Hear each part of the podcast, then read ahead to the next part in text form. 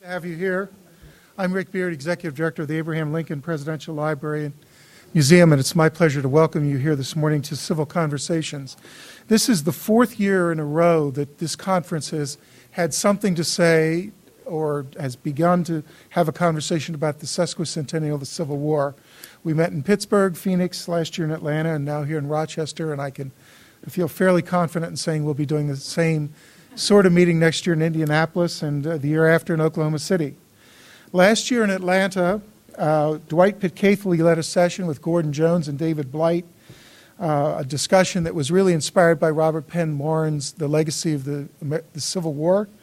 Uh, those of you who were there, you may remember the wonderful terms treasure, Treasury of Virtue and The Great Alibi, two of uh, Penn Warren's formulations to talk about the northern and southern points of view or attitudes toward the war.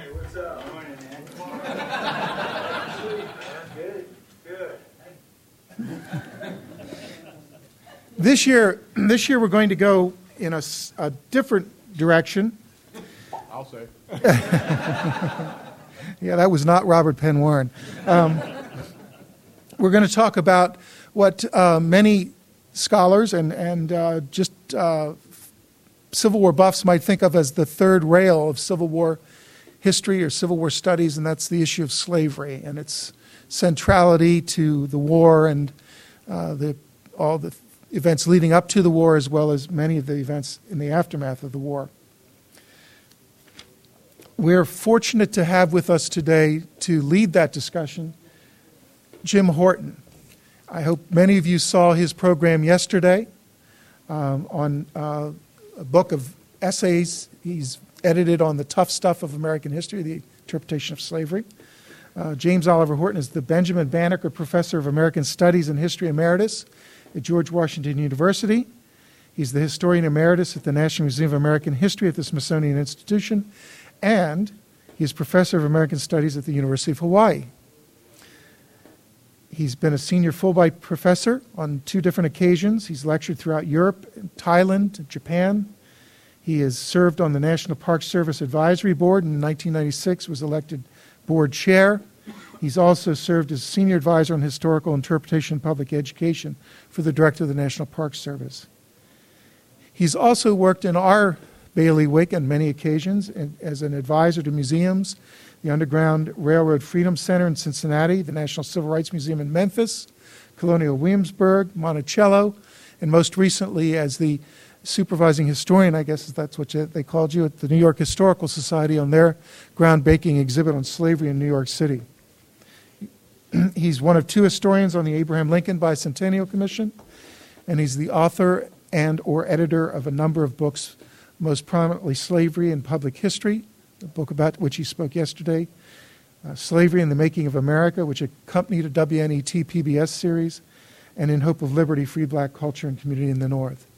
So, what we're going to do today is that uh, Jim is going to uh, talk at you for a bit, uh, show you some videos, some uh, images, and uh, as was the case last year, we hope that at the conclusion of his remarks, we'll have a very lively discussion about what he's talked about and what might be on your minds.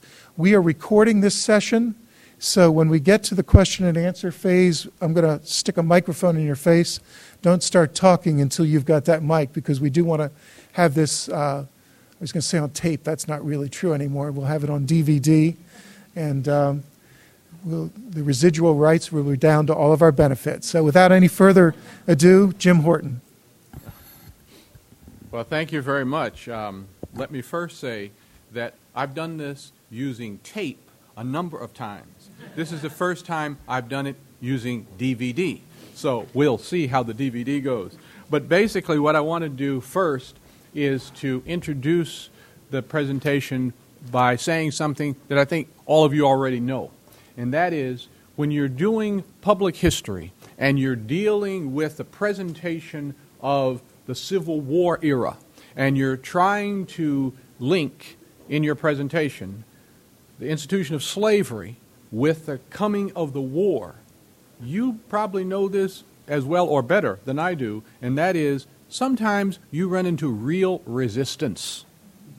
Because in a variety of places in the nation, there are lots of people who do not want to make a link between the institution of slavery and the causes and the coming of the Civil War.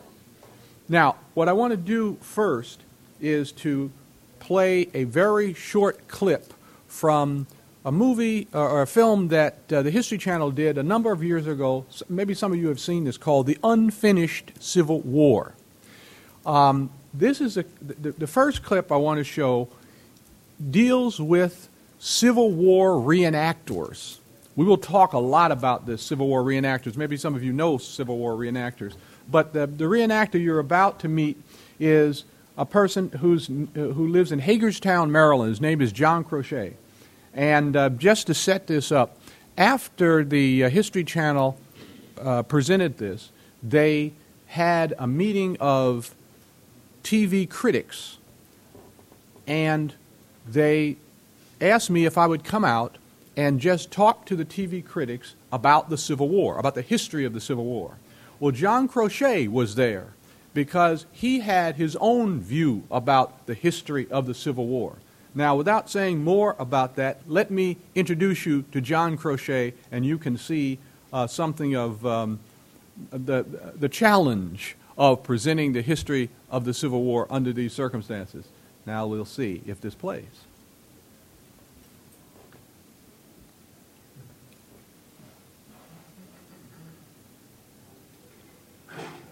Howdy, howdy. Hey, what's up? Morning, man. Come on in. How you doing? How'd you sleep, man? Good. Good. It's good to see you guys again. I'm gonna go ahead and uh, make some coffee. 'cause That's the first thing. Do we mind explaining it? No, uh-uh. With the situation in South Carolina still just a blip on the radar screen, we visit Confederate reenactor John Crozet and his girlfriend Chris. They live just miles from the battlefield at Antietam, site of the Civil War's bloodiest day of slaughter. This is pretty good. It's the last event. Now, what they're talking about in terms of the situation in South Carolina, does anybody know? The Confederate flag. As you remember, the Confederate flag flew over the Capitol building in Columbia, South Carolina. And as you also know, there was great controversy over this as we moved towards the beginning of the 21st century and in the, first, in the early days of the 21st century. At any rate, um, you will hear more about this, but John Crochet is a really interesting person whose ideas I think we need to be aware of as we try to deal with the question of talking to the public about slavery and the coming of the Civil War. For the year, so I'm really looking forward to it. Everybody has hobbies, and I don't like to refer to this as a hobby because to me this isn't a hobby. This is a way of life. Um, I work to support that way of life. What I do for a living is, you know, I, mean, I operate a forklift in a warehouse, uh, and it's uh, the people at work. You know, they agree with what I do. They think that a lot of the uh, issues that are, that have come up today, you know, the uh, the Confederate flag issue, most of them are very pro for that. You know, in other words, to keep it flying. Even before you started this, what was your life like? Where were you born? I was born in Upper Marlboro, Maryland. I'm adopted. Uh, I never really knew my real mother or father. Uh, I always had a fascination with the war, even as a child. I remember getting books from my father. And, uh, you know, as I was growing up, I remember my mother kind of telling me, well, you know you're Southern, but, you know, you might not want to tell people that. Something to, that extent. And I used to always wonder, well, you know, why are the Southerners bad guy and the Yankees good guys? So, uh, you know, I, I had a lot of questions that I wanted answered. And I went up and I said to myself, hey, if I'm going to dedicate myself, then I was going to have to really give it everything I had. This down here is where I store all of my reenacting gear. We'll be down here later when I get ready to go off to the battlefield to the reenactment. This is where it all happens. This is where the transformation takes place. When I come down here and I start to prepare to uh, go to an event, this right here starts the time travel. Yeah? So as I'm getting prepared, the sands of this time period are going into the 1800s. The reason that I have this picture here, um, I live in Hagerstown. This is a picture of the dead Confederate soldiers in front of the Dunkard Church. And um, the reason I have this picture is, is because, well, first off, I don't live too far from the battlefield. And the second thing is, is that as I'm preparing to go to an event, I will continually, as I'm looking in the mirror and preparing myself, I'll continually look at that picture and I'll continually remember that it's not me, that it's not me, it's them. It's all them. That's who I do this for. Would you ever wear blue? No, never. Never. The only way I would wear blue is if I was laying in a coffin and they exhumed me and put that uniform on me. Because I, I just, uh, I don't believe, it's nothing against the soldier. I believe they were manipulated, but uh, I, I'm, a, I'm a Southern boy, you know. My, I wear the gray. You know? So, uh, no disrespect to the Union soldiers. Were they courageous? Yes. Did they fight with valor? Yes. Will I wear the blue? No. In 1997, John met his girlfriend Chris at a Civil War event. We're best friends. We have so much in common, and we both have such a love for the history and the Civil War. And we just we just enjoy each other's company. We're not so tied up in the fast-paced, money-making world that's out there now. Um, we don't even view the world out there now as our world. That's not our world. We don't live in that world. We are from another time period. Uh, you know, I mean, uh, yes, we have modern conveniences, and yes, we do this and that, but mentally, we are more in touch with the past. Hagerstown is also home to Wayne and Sharon Hutzel, who head up a family-oriented reenactment unit. Our entire life centers around reenacting. It's not, you know, we have, I have a job and I work around my job. It's his work goes around reenacting. Our family vacations are centered around reenacting. Everything we do is centered around reenacting. Quiet in the ranks. Fixed. Bayonet. In place. Wayne serves as captain of a 25-man Confederate regiment, the 3rd Arkansas Company H. Unlike the more hardcore reenactors in John's unit, Wayne and his men camp with their families. But the Hutzels are willing to voice a passion about the war and its politics that few would be willing to express publicly. I really do believe in the Confederate cause. I like to, you know, a lot of their beliefs. You have your own right to live the way you want to live. For someone to tell you you can't live that way, I think it's wrong. It had nothing to do with the slavery issue for me. I just totally believe that, you know, when they came in and said, you know, this is how we want you to live. This is your land, but I'm going to tell you how I want you to live on this land. I think that was wrong. In a lot of accounts, you, you hear blacks talk about the Northerners coming down and invading their land because it was a way of life for them. You know, they were taken care of and all. Once the war was over, a lot of them didn't know what to do because they were so dependent on someone else to take care of them. Are saying they had a, a better quality of life as slaves? I mean, whatever. To an extent, Oh, you know, I I'm not saying they weren't, you know, always think treated the best, but they weren't always, books make them out to be that all slaves were beat. And I don't, you know, I think that's um, cool. don't, yeah, I don't agree with that. When we visit Wayne and Sharon, they are playing host to several reenactors. One guest is Chris Anders, who's been reenacting since he was 15. Unlike a lot of reenactors, I do both Federal and Confederate because I don't really have a political agenda with it. Uh, I was trying to honor the sacrifices of both sides. You know, I'm trying to you know, try to do more of the historian part. A few years ago, I would starve myself on a day before going to an event just to try to get the sunken eye, that look. Um, since then, I've matured a little bit. But if it happens, like if I'm at an event, uh, I start to get sick, uh, I'm having to run out of food I brought for the weekend, or it's, it's just downpouring rain. At that point, the dehumanization process begins, and I'm trying to experience more of that than just, hey, yeehaw, let's go out and have a good time and, you know, burn powder.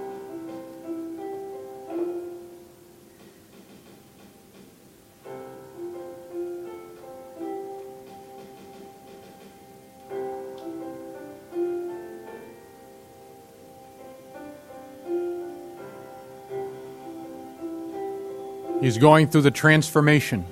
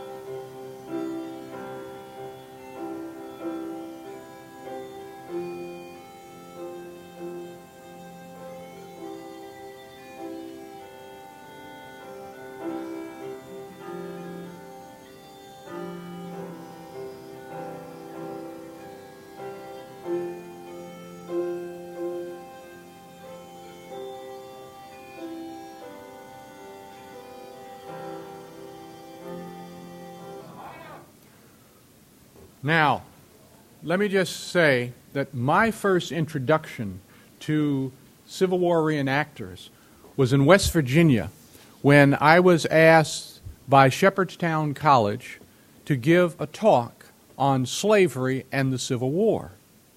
And I went to my talk, and I, as I was preparing to start talking, I noticed that there were Civil War soldiers coming into the room.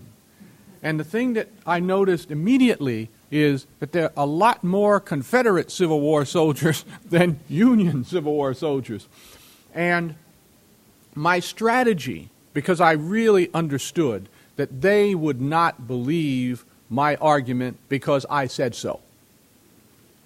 So my strategy was that I didn't say so at all. I did not say slavery was the cause of the Civil War.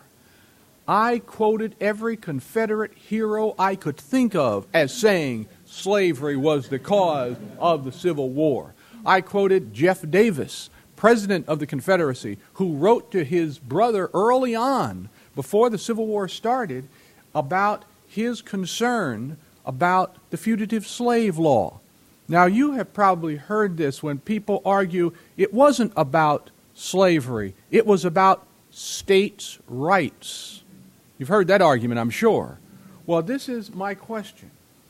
If you are a believer in states' rights, how do you feel about a federal law that overrides state law? Let me just set this up by saying in Massachusetts, in New York, in Pennsylvania, and a variety of places, there were laws passed in the 1850s or late 1840s called personal liberties laws. These were laws that said that state officials and state facilities could not be used in the capture and return of fugitive slaves. But those state laws were overridden by the fugitive slave law of 1850. My question if you're a believer in states' rights, where do you stand on that controversy? Well, it's very interesting because Jeff Davis wrote to his brother and said, you know, I don't think we can avoid a conflict because you cannot depend on the federal government to enforce this federal law. My question is he a believer in states' rights? How about the right of the states to pass, to pass and enforce personal liberties laws? Well, that's the kind of thing that I quoted. Um, and then I quoted, I've got some of the quotes here, I'll, I'll, I'll share them with you. Then I quoted a variety of Confederate sources. For example, um, the editor of a Georgia newspaper that wrote in 1862, quote, Negro slavery is the South, and the South is Negro slavery. On and on and on. There are all kinds of quotes you can use from Confederate sources that say the reason we are here is because of the need to defend the institution of slavery. And as I used those sources, it became more and more clear that um,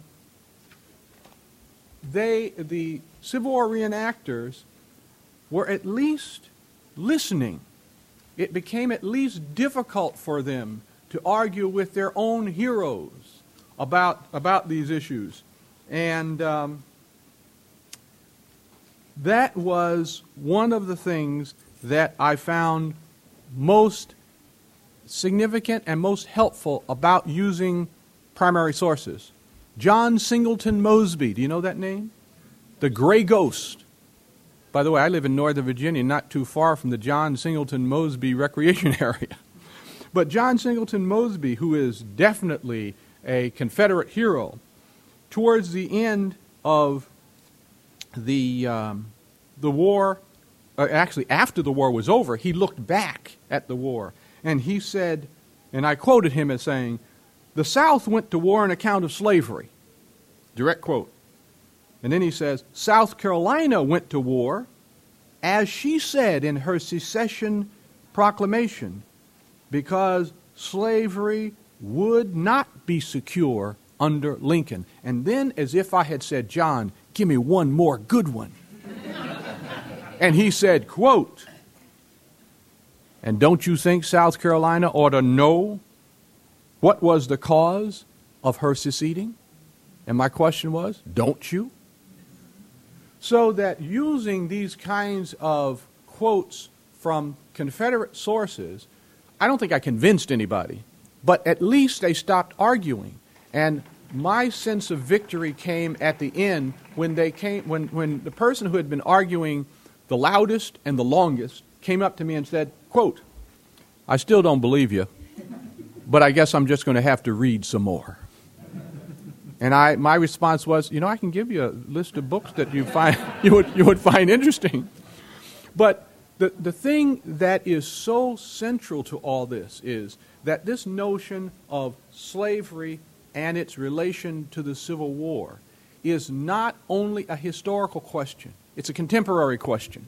And that's part of what we are facing when we try to teach the history, is that for many people, it's not just about the history, it is about the present. As you prepare for the sesquicentennial of the Civil War, the 150 year anniversary of the Civil War, you're going to have to deal with not only the history, but also the contemporary issue. Let me continue this video a second and give you some sense of what you already know, of course, and that is the contemporary significance of this. Summer turns to fall, a grassroots movement is launched throughout South Carolina to keep the Confederate battle flag flying above the state capitol. In Columbia, we attend a rally organized by the CCC, the Council of Conservative Citizens,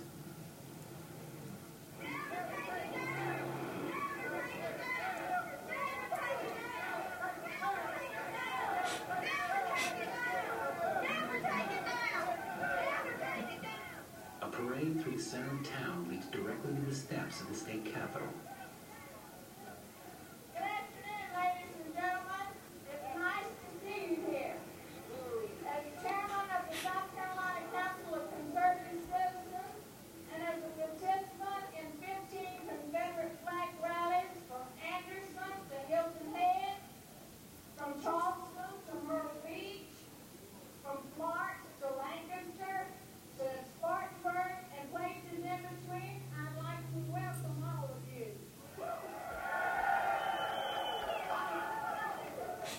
This is our first time attending one of these events.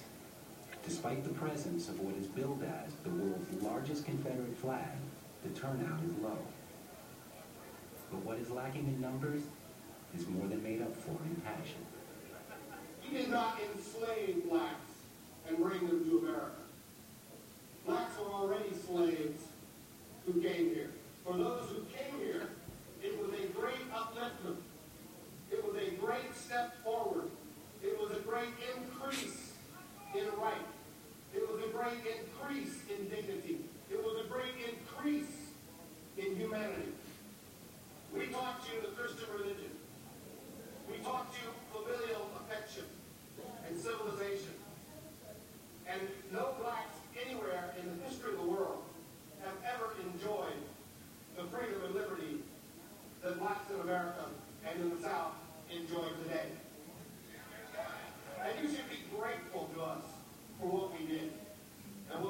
and how we treat you. No other people in the world would have ever treated you this way.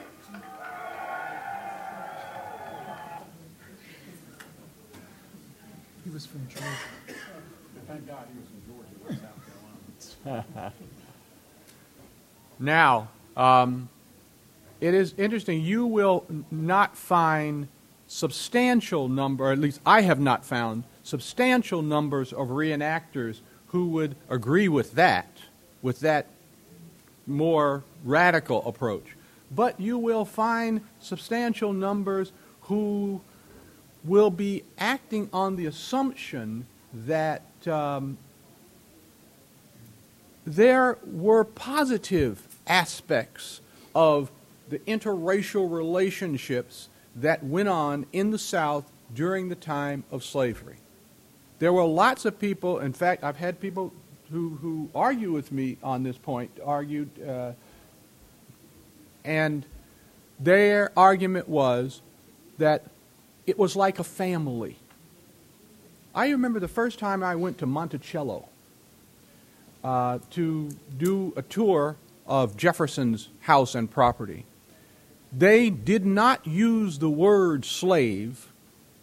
They talked about Mr., and always Mr., Mr. Jefferson's servants, and they also used the word family. Of course, after the DNA, uh, you know, may, may, maybe there was something to what they were saying, but I don't think that they were talking in that regard.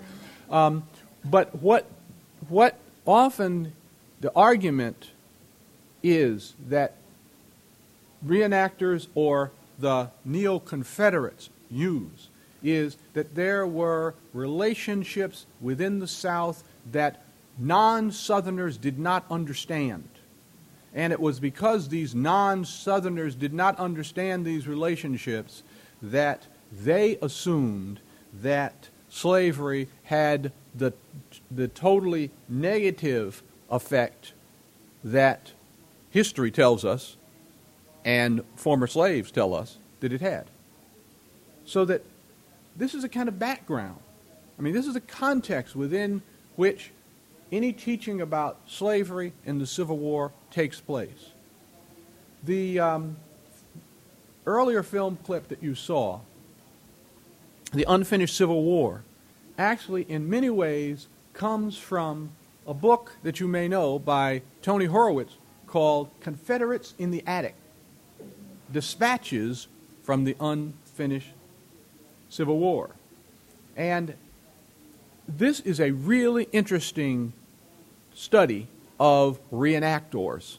If you haven't had a chance to take a look at this, I would advise you to do so. By the way, the person on the cover here is Robert Lee Hodge. Now, Robert Lee Hodge, they call him Hodge, and uh, he is a really dedicated reenactor, and he has developed the method of appearing to be a bloated, dead body. In fact, yes.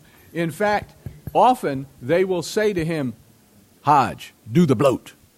And, and what, what they mean is he, he, he, he expands himself and he, he simulates a dead body in the field. And apparently, this is important as they're doing reenacting of various um, parts of battle.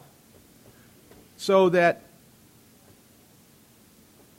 your ability to do certain things becomes a positive and can get you a reputation.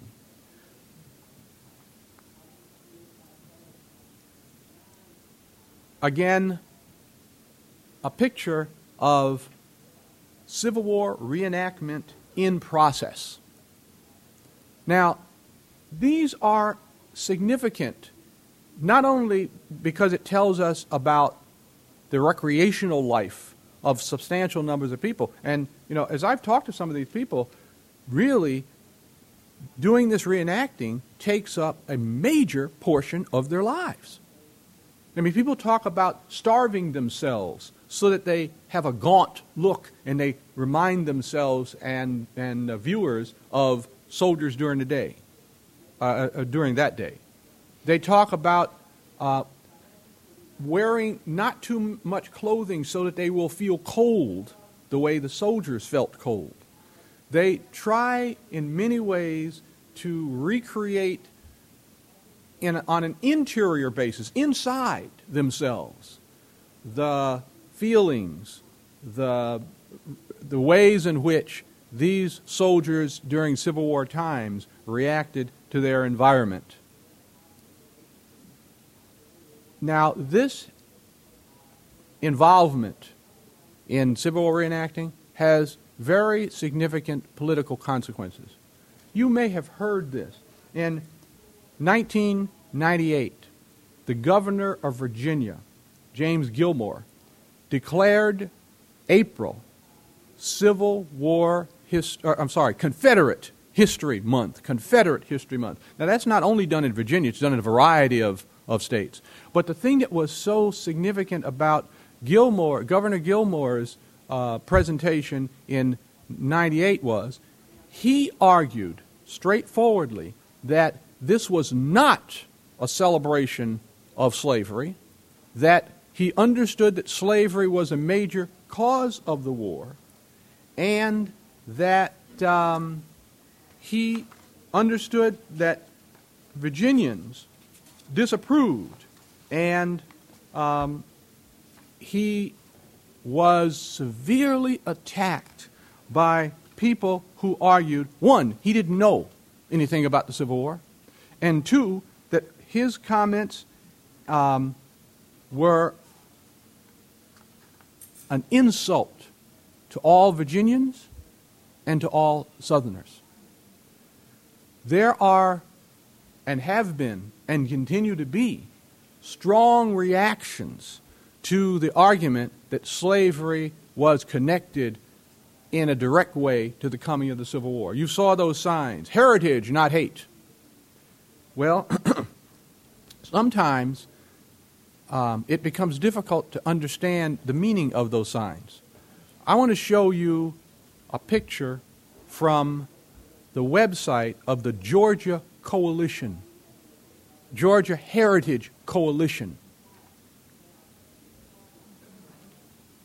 In case you didn't recognize this person, this is Al Sharpton, who is a, a, um, a political figure in New York State. And I would be willing to bet all of our houses that Al Sharpton never wore uh, a, a Nazi swastika in his life and wouldn't ever think of it. But their argument was and is that the NAACP, which they have defined as a hate group, is leading an effort to discredit the neo Confederate cause.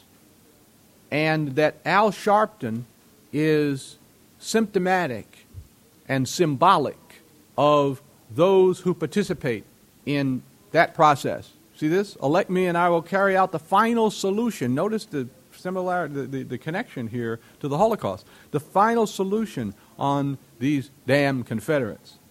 Another from uh, another picture from the website of the Southern Heritage Coalition. This is the Georgia Heritage Coalition. This the next one is from the Southern Heritage Coalition. The Wall of Hate. And here you have Julian Bond, Al Sharpton again, and Kweisi uh, Mfume, who was the uh, head of the NAACP at this time.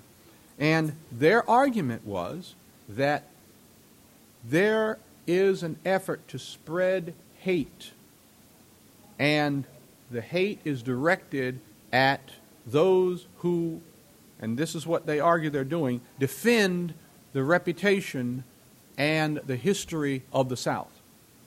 So it's very interesting that what these coalitions argue is that the Confederacy represents the South.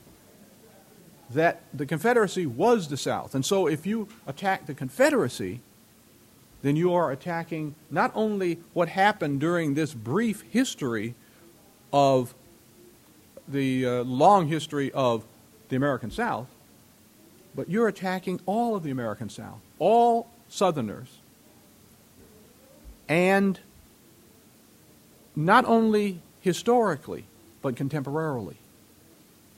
Now, knowing that you have to face these kinds of possibilities when you are talking about slavery and its role in Southern history and in American history, these, this is a very sobering kind of realization.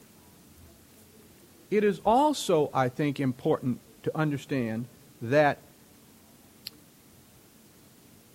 people are starting to deal with slavery as it existed outside of the South. I think the irony is that some of the neo Confederates that I've talked to are very pleased. For example, when we did the exhibit in the New York Historical Society on slavery in New York, there were people that I talked to uh, in the state in which I live, Virginia, and in other southern states, who thought that was wonderful because their argument was at last we understand that slavery was not simply a southern institution. Well, of course, there's something to that. It wasn't just a southern institution. However, it was far more significant in the South. It was far more um, determinant of the development of the general culture in the South. But it was an institution that affected the nation as a whole. The other thing I found very, very interesting is the way in which some of the neo Confederates are starting to use the racial issues to their advantage. For example, this is taken from a site on the uh, web, the uh, Southern Heritage Coalition, in which they argue that this black military unit, the first Louisiana Native Guard, was a Southern unit dedicated to the Confederate cause. And they argue that historians have not taken seriously the role that African Americans have played in the Confederate military cause. By the way, in um, our book, Slavery and Public History, um, Bruce Levine has an essay which, talk, uh, which talks about African Americans in the Confederacy. At any rate, um, they, they use this Louisiana Native Guard as an example. That's the picture that you'll find there. I want you to pay particular attention to the faces especially at this end of the picture.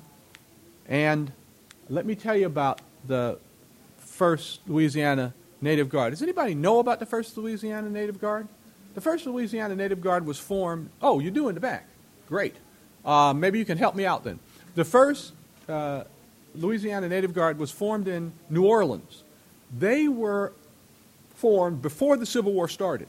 They were uh, almost entirely free blacks who formed such a native guard, not because they were going to war against the nation, but because they saw that as one way of establishing themselves as legitimate in the eyes of the, the, the, uh, the white establishment in the New Orleans area. And they did drilling and they were allowed to do their military drilling and so on. The thing that I find interesting about this picture is that this picture is misleading in the most direct way. See that picture? That is the picture. This that what you've seen, what this picture is an edited version of this picture. This picture is of the Louisiana Native Guard the Louisiana Native Guard offered its services when, after uh, New Orleans fell, offered its services to the United States. And by the way, this is one thing I always try to say. It's very difficult for me to do this because I just say union out of habit. I try not to say union. I try to say the United States. And when I gave my talk to the Civil War reenactors, I tried over and over to talk about the Confederacy and the United States. And somebody then raised their hands Excuse me, why do you keep saying United States? And in the most innocent voice I could muster, I said, You mean the United States changed its name? Do you mean that when the ambassador from the United States presented his credentials to various European countries, he said, I am the ambassador from the Union? Well, the point is that it does, it, it, it does seem to mean something different. And I think it is more difficult for people to argue that they are celebrating the, those people who took up arms against the United States, who killed U.S. soldiers. And uh, so I, I try to say United States on a regular basis, but as you can imagine, it's hard to because, you know, Union just kind of pops out. But at any rate, um, not only did the Native Guard fight for the United States, but this picture became the model for, for a portrait. That's the portrait. This portrait was used as a recruiting poster for African Americans who might want to take up the call of um, the United States after 1863 for recruiting African Americans. And you can see, look at the, look at the similarities. There's the painting. That's the photo. Yes? I don't remember all the specifics, but the gentleman who organized the like National Guard units um, was sort of a controversial figure, I thought, and that you know again it, it was also controversial in in the federal government as well, wasn't it? Oh, yes. In fact, And I what, know that he did it, even though there was sort of this hubbub, but then they sort of replaced him or put him out of New Orleans or made him stop organizing his troops until a little bit later,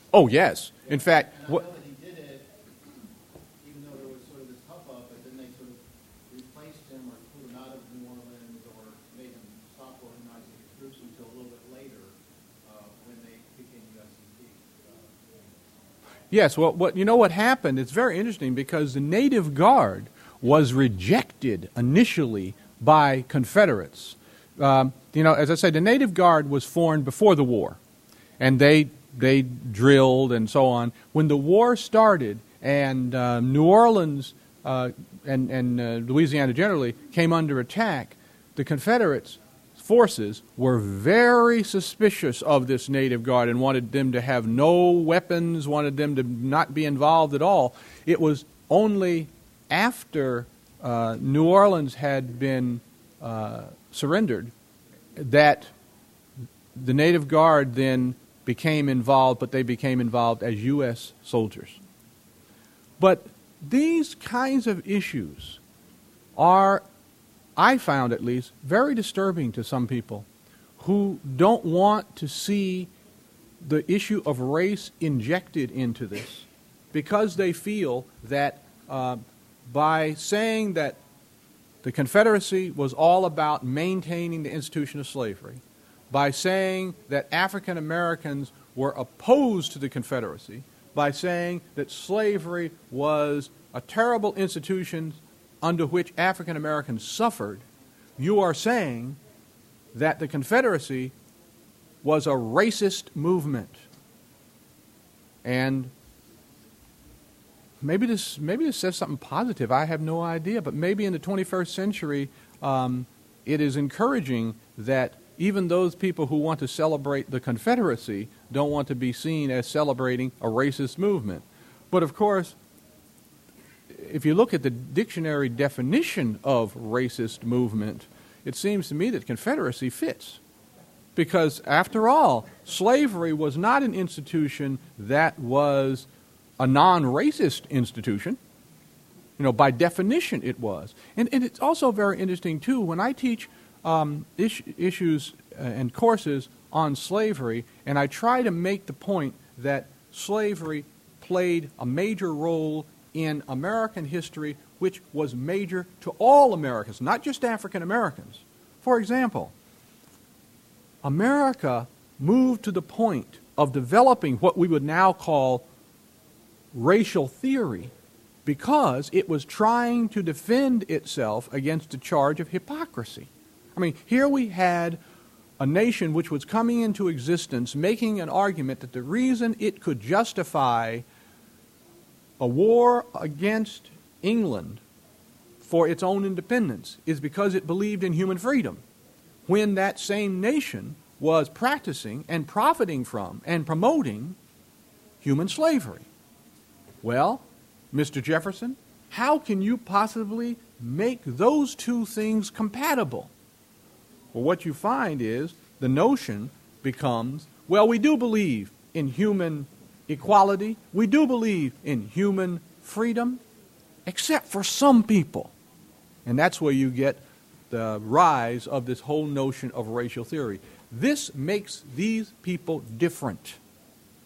And so, if we want to understand, and I'm afraid this, I would argue that this goes for anybody, anybody, regardless of where you are, where you're from, what color you are, what race you identify with, whatever.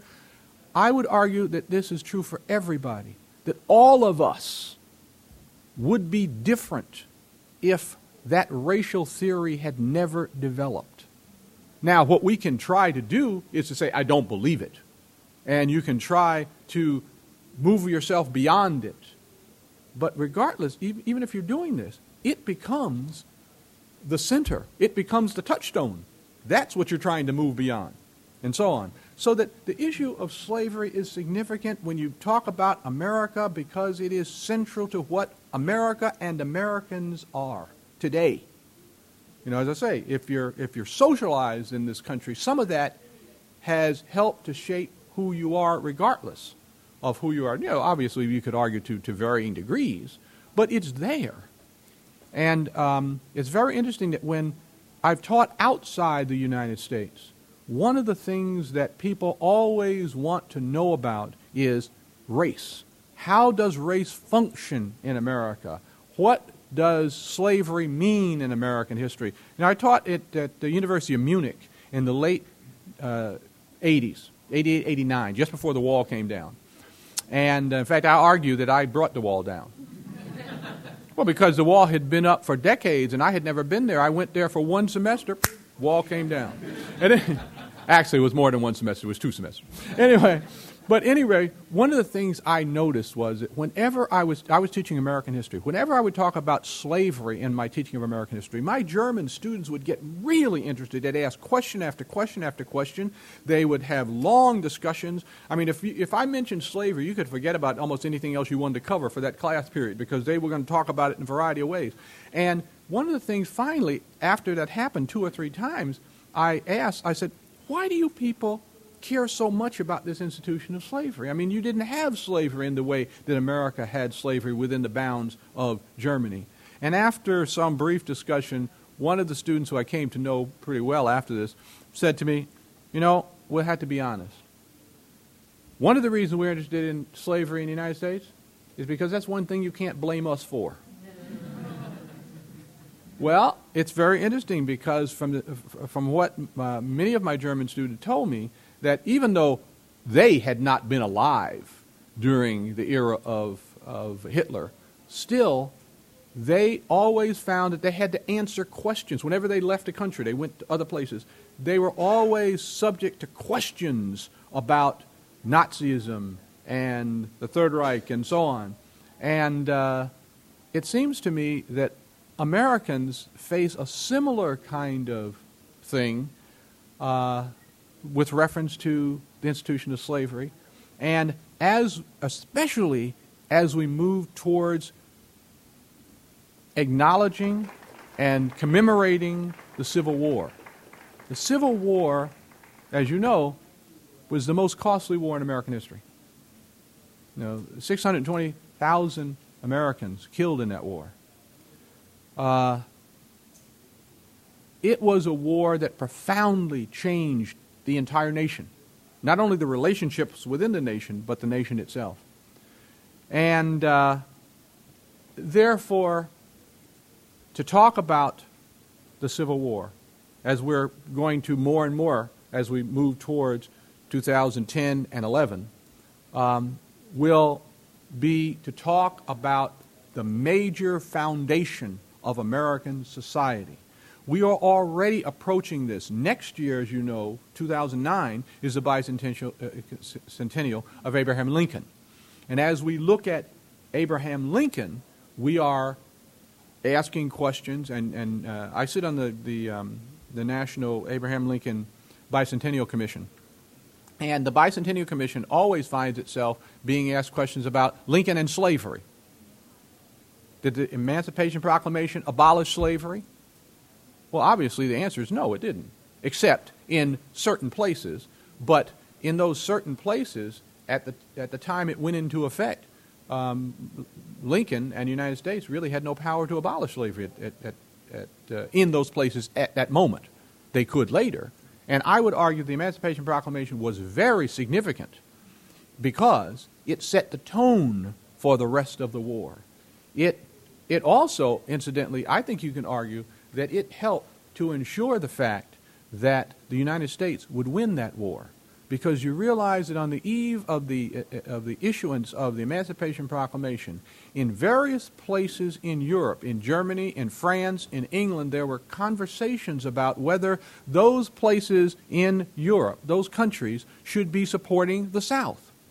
At the time of the Civil War, the South produced seven eighths of the world's cotton.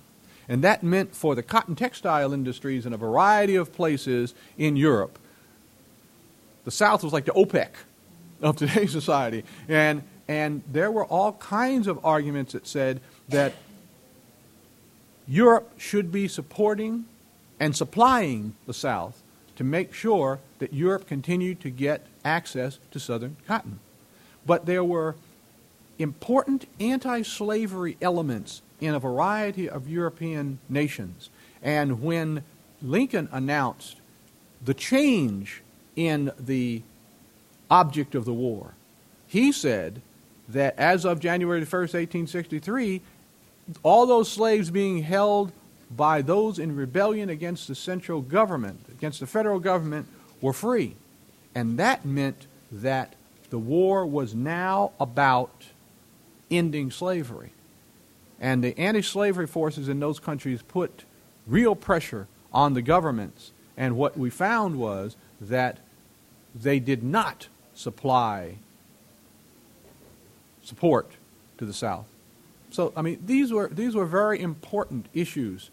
Issues that, as you deal with the sesquicentennial of the Civil War, you need to deal with in ways, and I'll point this out, and I think we need to uh, take some time to discuss back and forth, um, in ways that were not done during the centennial.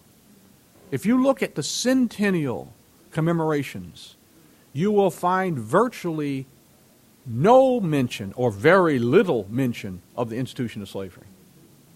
It was all about states' rights.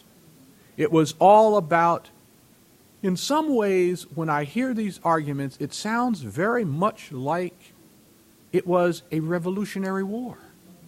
I mean, I hear people who argue from the Confederate point of view the way America argued from the American point of view when talking about the Revolutionary War. That is, an, a, a fight for freedom, for independence. Well, these are the kinds of issues that as we move towards the sesquicentennial, we're going to have to deal with. How do we answer those kinds of arguments? Now, um, just oh, here let me this just one more we talked about this book yesterday that is slavery and public history but part of the impetus for this book part of the reason that we did this book comes out of these kinds of experiences related to the difficulty of talking about slavery and relating slavery to the most important issues in American history making Americans aware of and, and helping them to accept the fact that slavery is central. African American history is American history made by Americans in America. You take slavery out of American history, you don't have American history. You don't have America. You may have a very interesting history, but it's something else. Because part of what we are as a nation, as a culture, as a people, have to do with our efforts over the centuries to deal with this great American contradiction the contradiction between the sacred words of America as we can read in the Declaration of Independence and the practice of America as we can see in the actions in the daily life of the man who wrote direct, the, Declaration of Independence. I'm talking about Thomas Jefferson. So let me stop there and ask you what do you have to add? What kinds of questions you have to ask? And what do you anticipate as issues you will have to deal with as you go about celebrating the sesquicentennial of the Civil War? Remember that we, this is not on?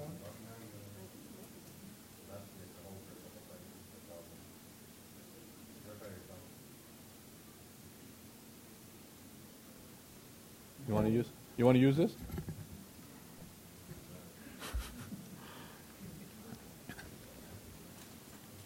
Technology at all levels.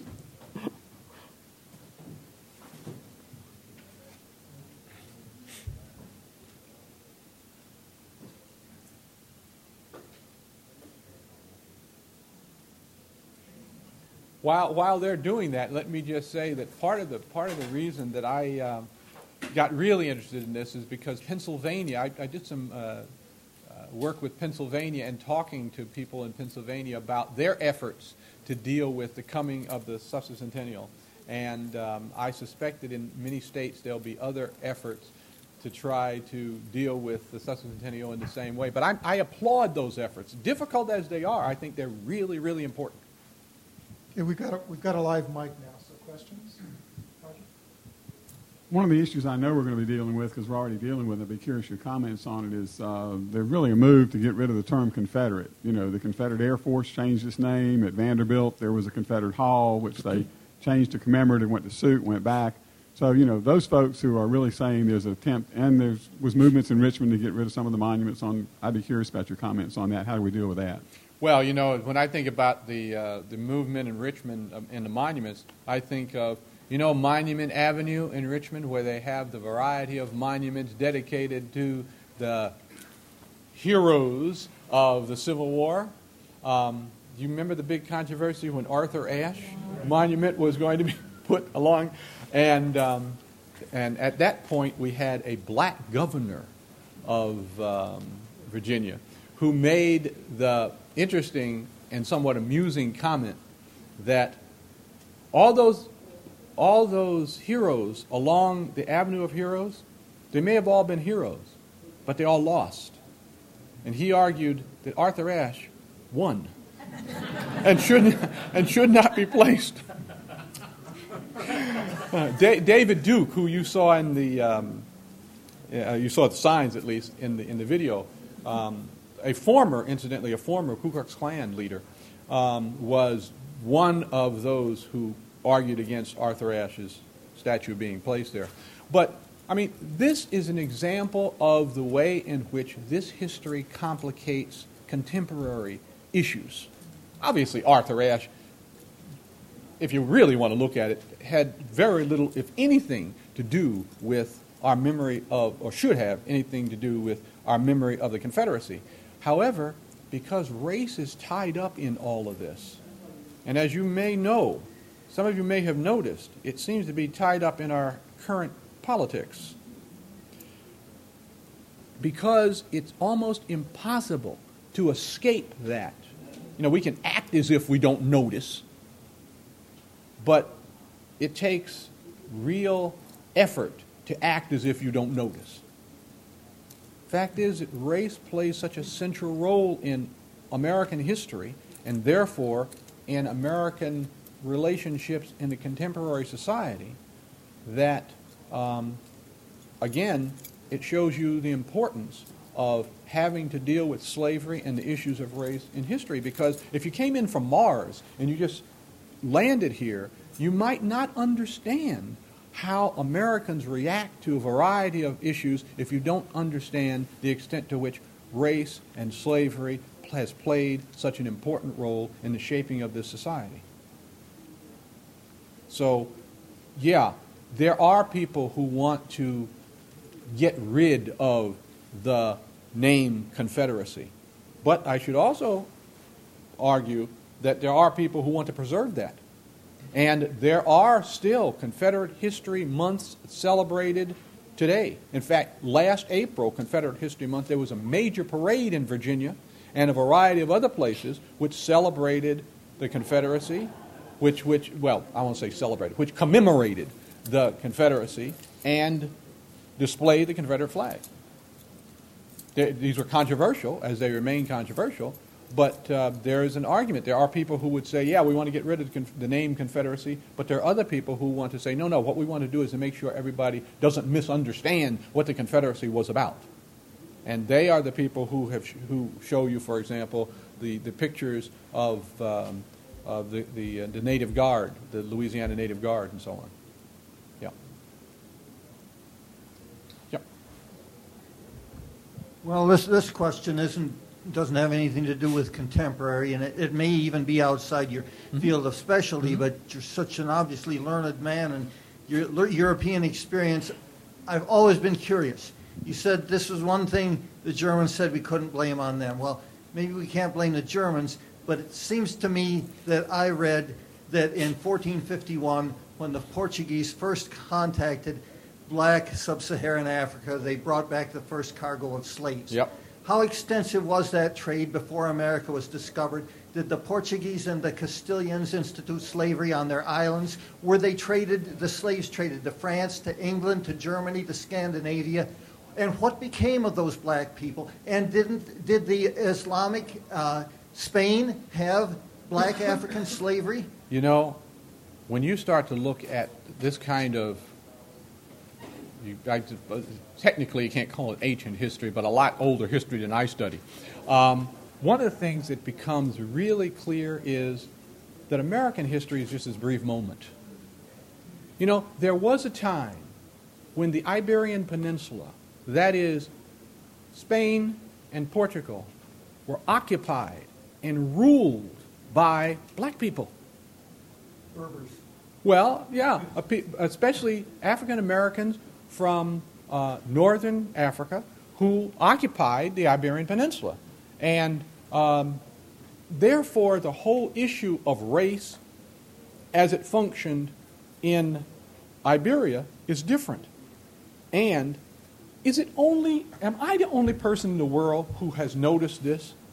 That as you move farther south in Europe, the people tend to look a little darker.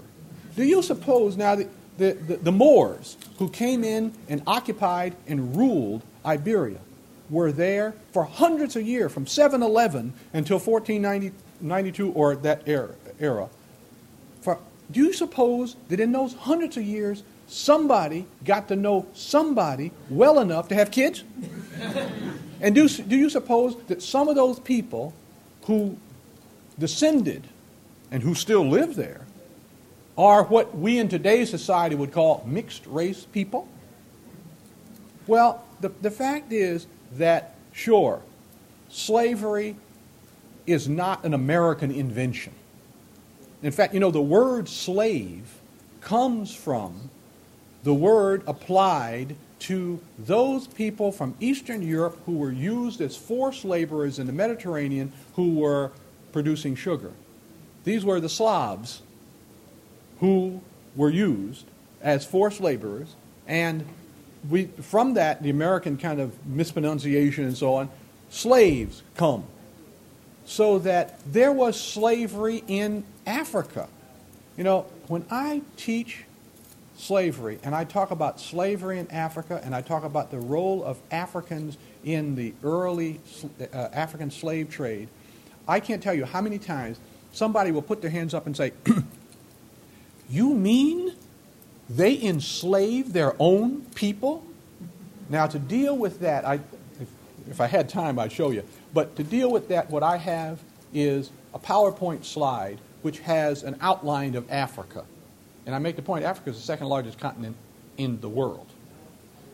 Inside that outline of Africa, I have Europe, North America, Asia, the point being, Africa is a very, very big place.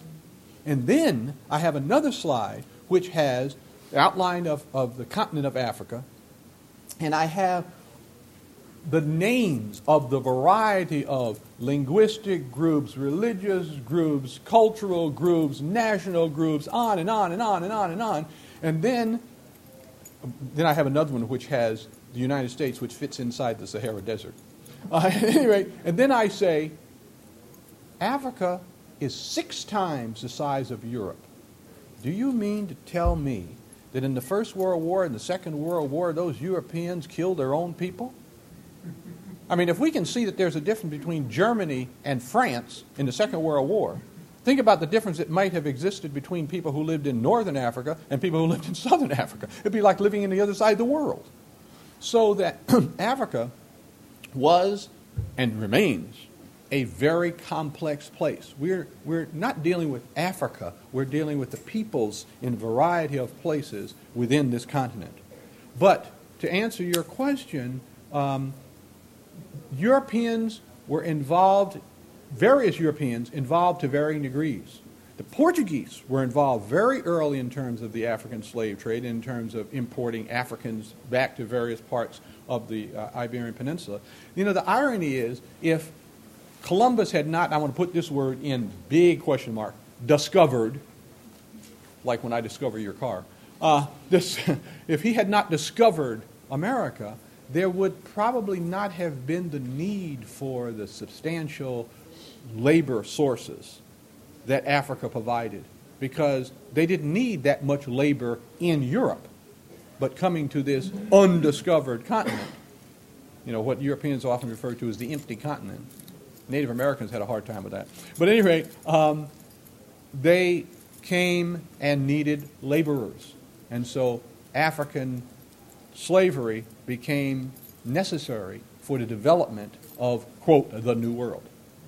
But when you go, when you go, uh, yesterday when we, when we were doing a lecture, we showed some, um, some pictures of the um, slavery memorials in Holland because the Dutch were very much involved in, in the uh, transatlantic slave trade.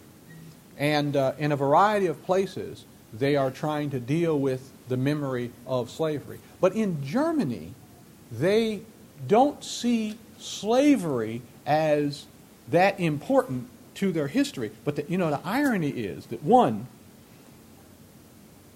after the First World War, the French used African colonial troops as part of their forces to occupy northern Germany. When Hitler came to power, one of the first atrocities he ordered was the sterilization of all children born to German women and any of these African troops. When Hitler came to power, of course, one of the things he wanted to do was to take over the world. But he needed a model for how he would deal with parts of the world, like parts of Africa. He sent a delegation to the American South to observe Jim Crow, to observe segregation. And they went through and took notes, and they went back to report to Hitler. And do you know what they called the report? The Southern Solution. That's what they called it, the Southern Solution. I, I did, a, I did a, a, series of articles and some lectures in Germany on this to make the point that Germany and Hitler were, were connected to America and American race and American racial theory in a variety of ways. In fact, you know, Germany, um, uh, Hitler read many of the theoretical approaches to race that were produced by many people in the United States or read by people in the United States in their argument for, uh, for white supremacy during, during this time. So there, there are really important connections. But again, that's one of the things that makes this whole discussion of slavery and race in the United States significant because it didn't only affect the United States. Through the United States, it affected other places as well. Let's go to the lady in pink. She had her hand up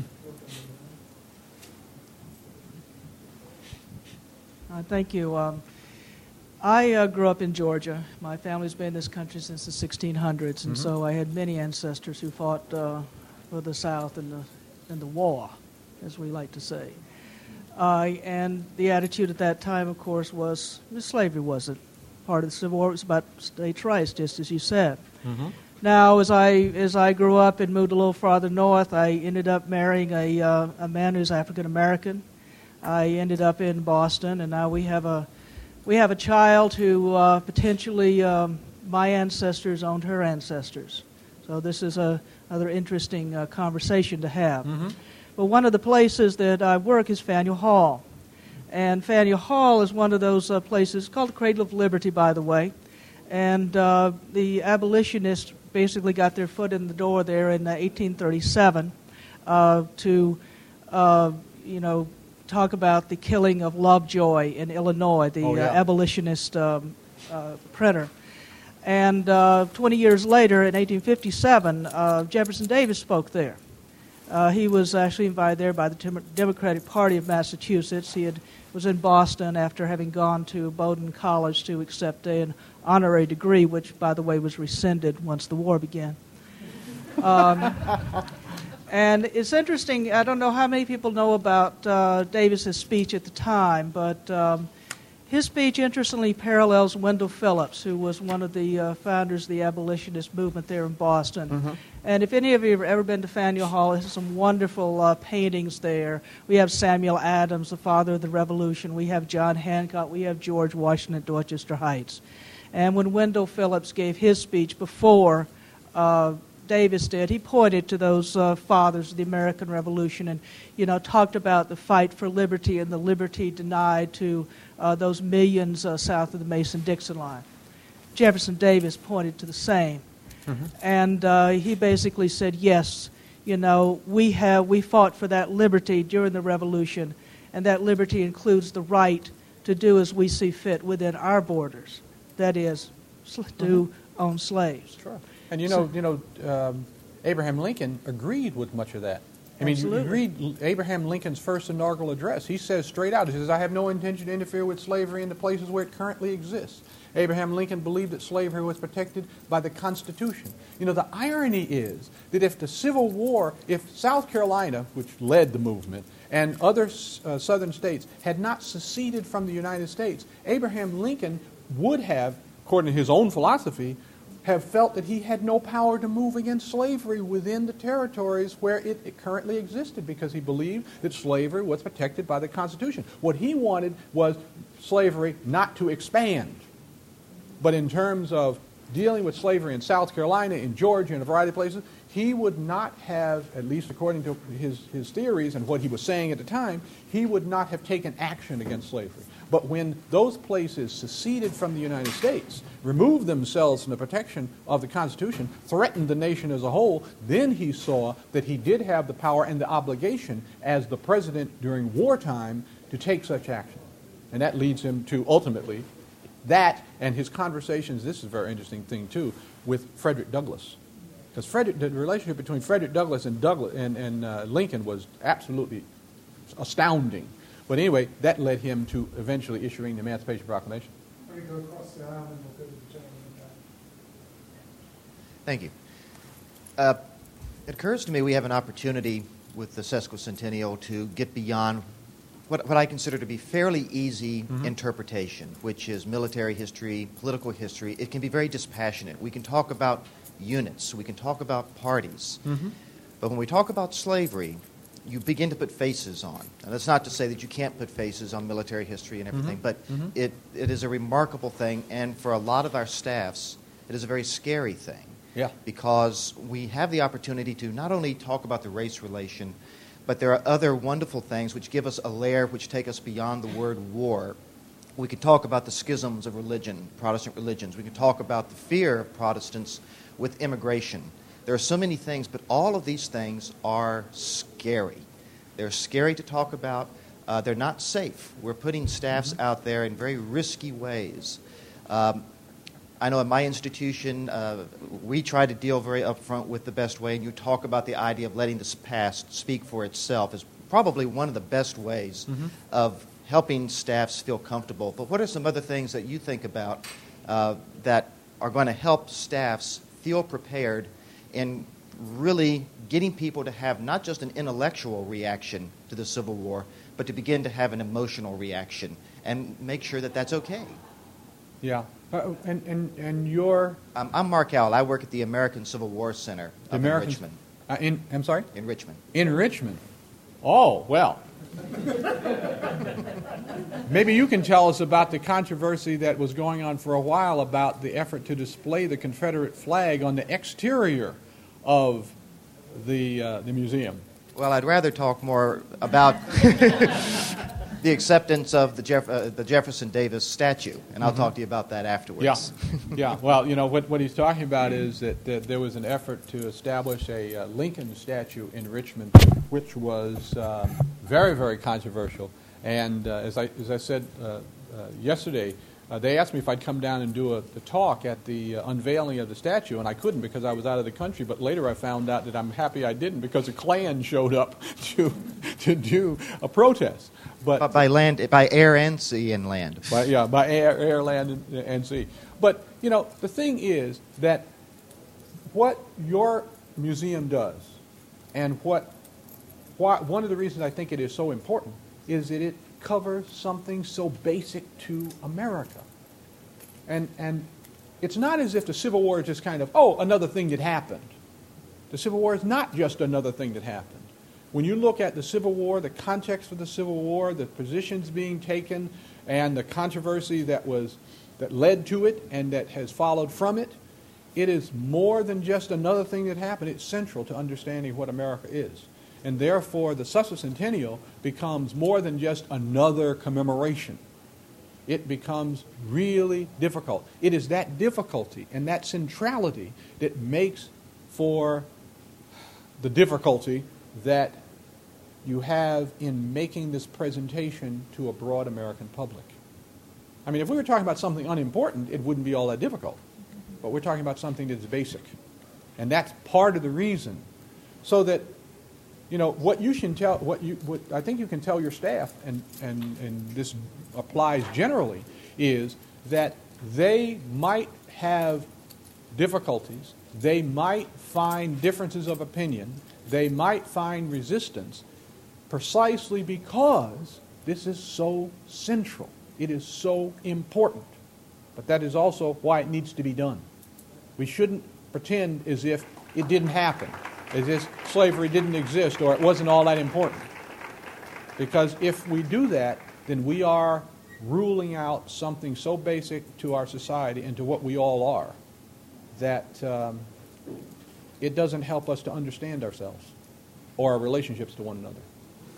Uh, yeah, uh, earlier you mentioned about some of the earlier laws that had to do with maintaining the institution of slavery. Mhm. Uh, in France and Britain and some other countries, usually the first step taken against or towards the abolition of slavery was usually targeting it as, as the, the, the, the, trade in slaves usually came 1st Mhm. And this is the first year that I can recall that we ever had a fairly noticeable celebration of the 1808 law that made the importation of slaves illegal. Sure. Signed into law by Thomas Jefferson.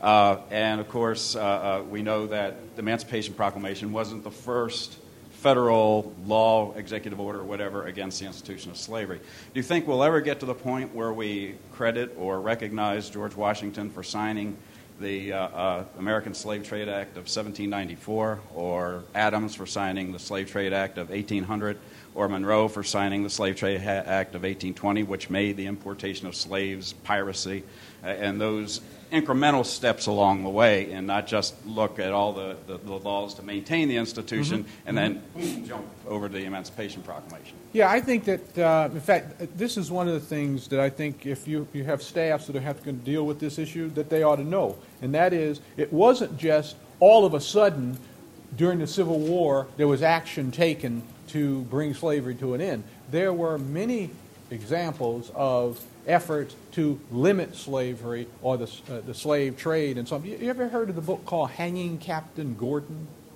Nathaniel Gordon was the only person ever executed under the 1820s law uh, that made piracy or it made, made the, the, the uh, bringing of slaves into America after the 1808 end of the transatlantic slave trade, uh, it made that a capital offense. But Nathaniel Gordon was the only person ever executed under that law. And he was executed during Lincoln's administration. The law went into effect in the 1820s, but he was executed under Lincoln's administration. And it's very interesting because the Gilder Lehrman Institute, which has its um, uh, collection at the New York Historical Society, has a letter from Lincoln. Uh, in fact, it has an exchange from Gordon to Lincoln. Gordon was being held in jail in New York and wrote to Lincoln saying, hey, look, you know, everybody else who's been caught for these issues have been let go. I don't want to have to be executed. And Lincoln wrote back to him basically saying, I'm sorry. This is what the law says. And in fact, Gordon was executed.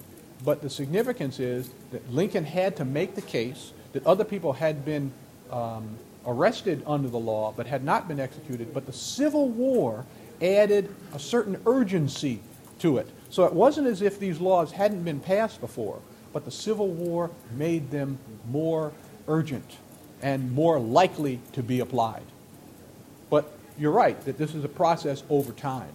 And when I teach this, what I teach is that the Civil War was a result, ultimately, of the failure of America's compromise on slavery. That America had been compromising on slavery since its very beginning. You know, you don't find the word slavery in the American Constitution, but it compromises on slavery in a lot of ways. It says, well, you can count you can count three fifths of your slaves for the purpose of population so you can get more, represented, more representation in the U.S. House of Representatives. Um, we'll put into the Constitution a fugitive slave clause which says that if you owe service in one state, you cannot escape that service by removing yourself to another state. And uh, we'll also put in the Constitution that um, you can't move against the transatlantic slave trade for at least 20 years.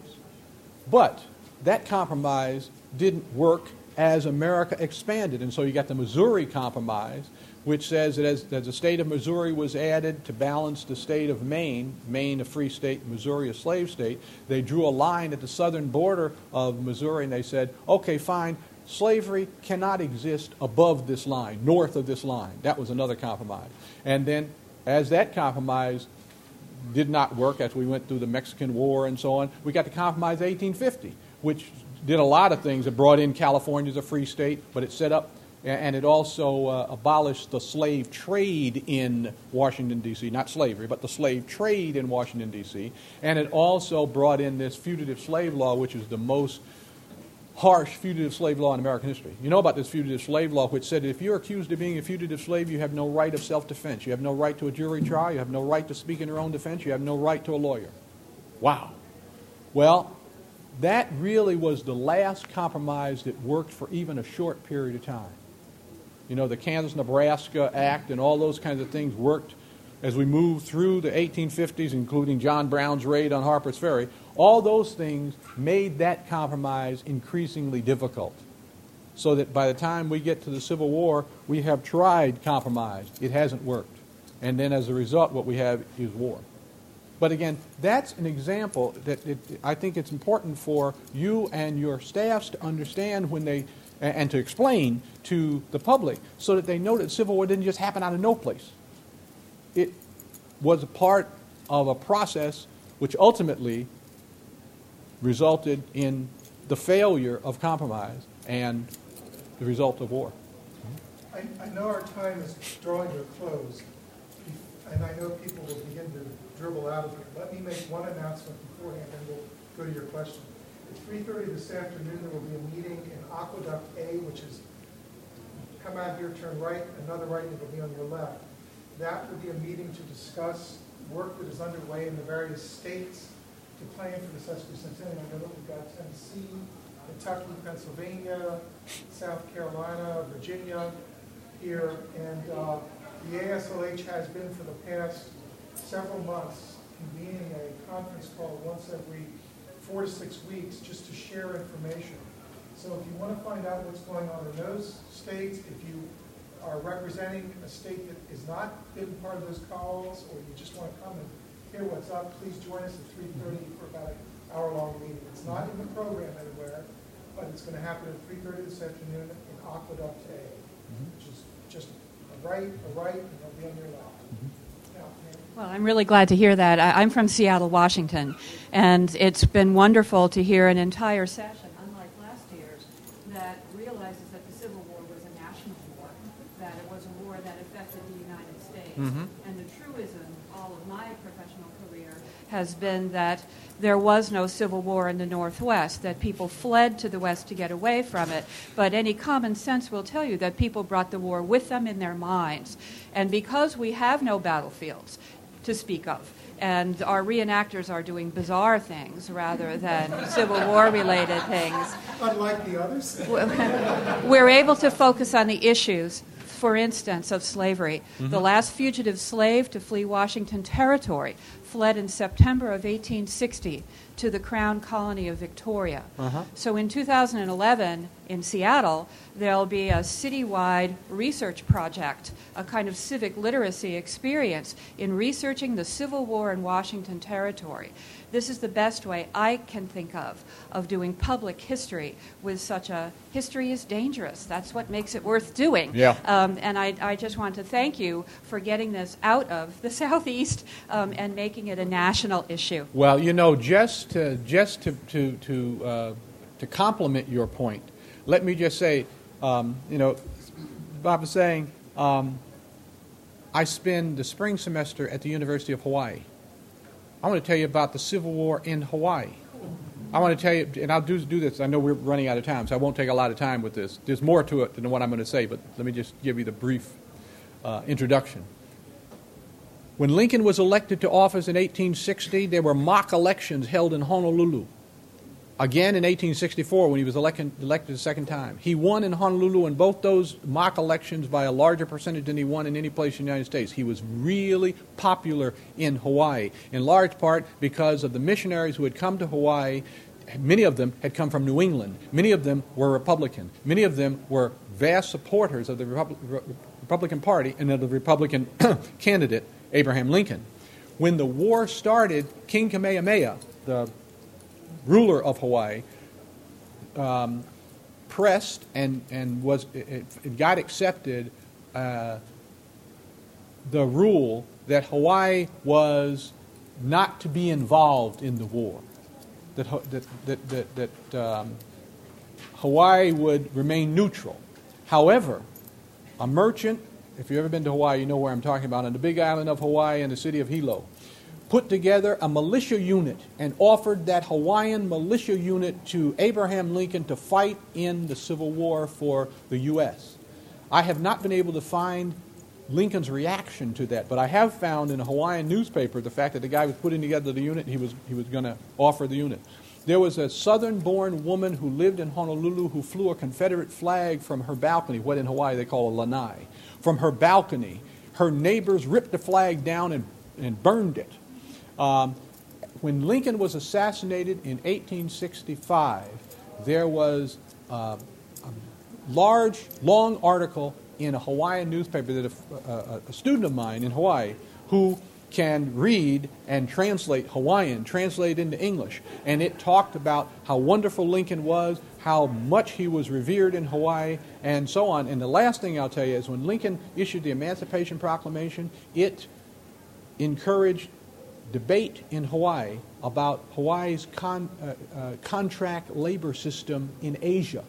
People, are, people argued that the bringing of Asians to Hawaii to work on the pineapple plantations, the sugar plantations, was the equivalent of slavery. And just as Lincoln had abolished slavery, this contract labor system ought to be abolished. Well, it wasn't abolished, it was amended in a variety of ways and reformed. But you can see these issues are issues that even in Hawaii were being debated. The last thing I'll tell you, and this really knocked me out, I found just, just very recently, I found um, records of an American sea captain who sailed into Honolulu. And apparently he made connections with King Kamehameha and the Queen. And he wrote in his records that the, he wrote the Queen was beautiful, and he said she was mixed race. She was, he called her a mulatto. And apparently the Queen and the King had him to Iolani Palace for parties and so on. He really appreciated that. And then he wrote, and this knocked me out, he wrote, he said, you know, King Kamehameha is dark. And he wrote, no, he's black. And then he wrote, you know, in a southern market, we could get $1,000 for him. so these issues are not just mainland American issues. They affect almost any place that America touches, these issues touch. You know, when, when, uh, when the U.S. blockaded southern ports to keep cotton from being exported, it also kept sugar from being exported. And that drove the price of sugar, like the price of gas, you know, through the roof. Hawaii went crazy. That's why you find so many sugar plantations in Hawaii. And after the war is over, at the end of the 19th century, in the early 20th century, they brought hundreds of former slaves from Alabama and Tennessee to Hawaii to the plantations of Maui to work on the sugar plantations. And in fact, when I go back in the spring, I am going to the Alexander Baldwin Museum. I met the, the director who told me that he's got records of who these people were, when they came, where they came from, and so on. They established what were called the Alabama Camp on Maui. So, you know, these are things. This is not just a regional issue, not even just a mainland American issue. Yeah, listen, thank you very much. I've really enjoyed it.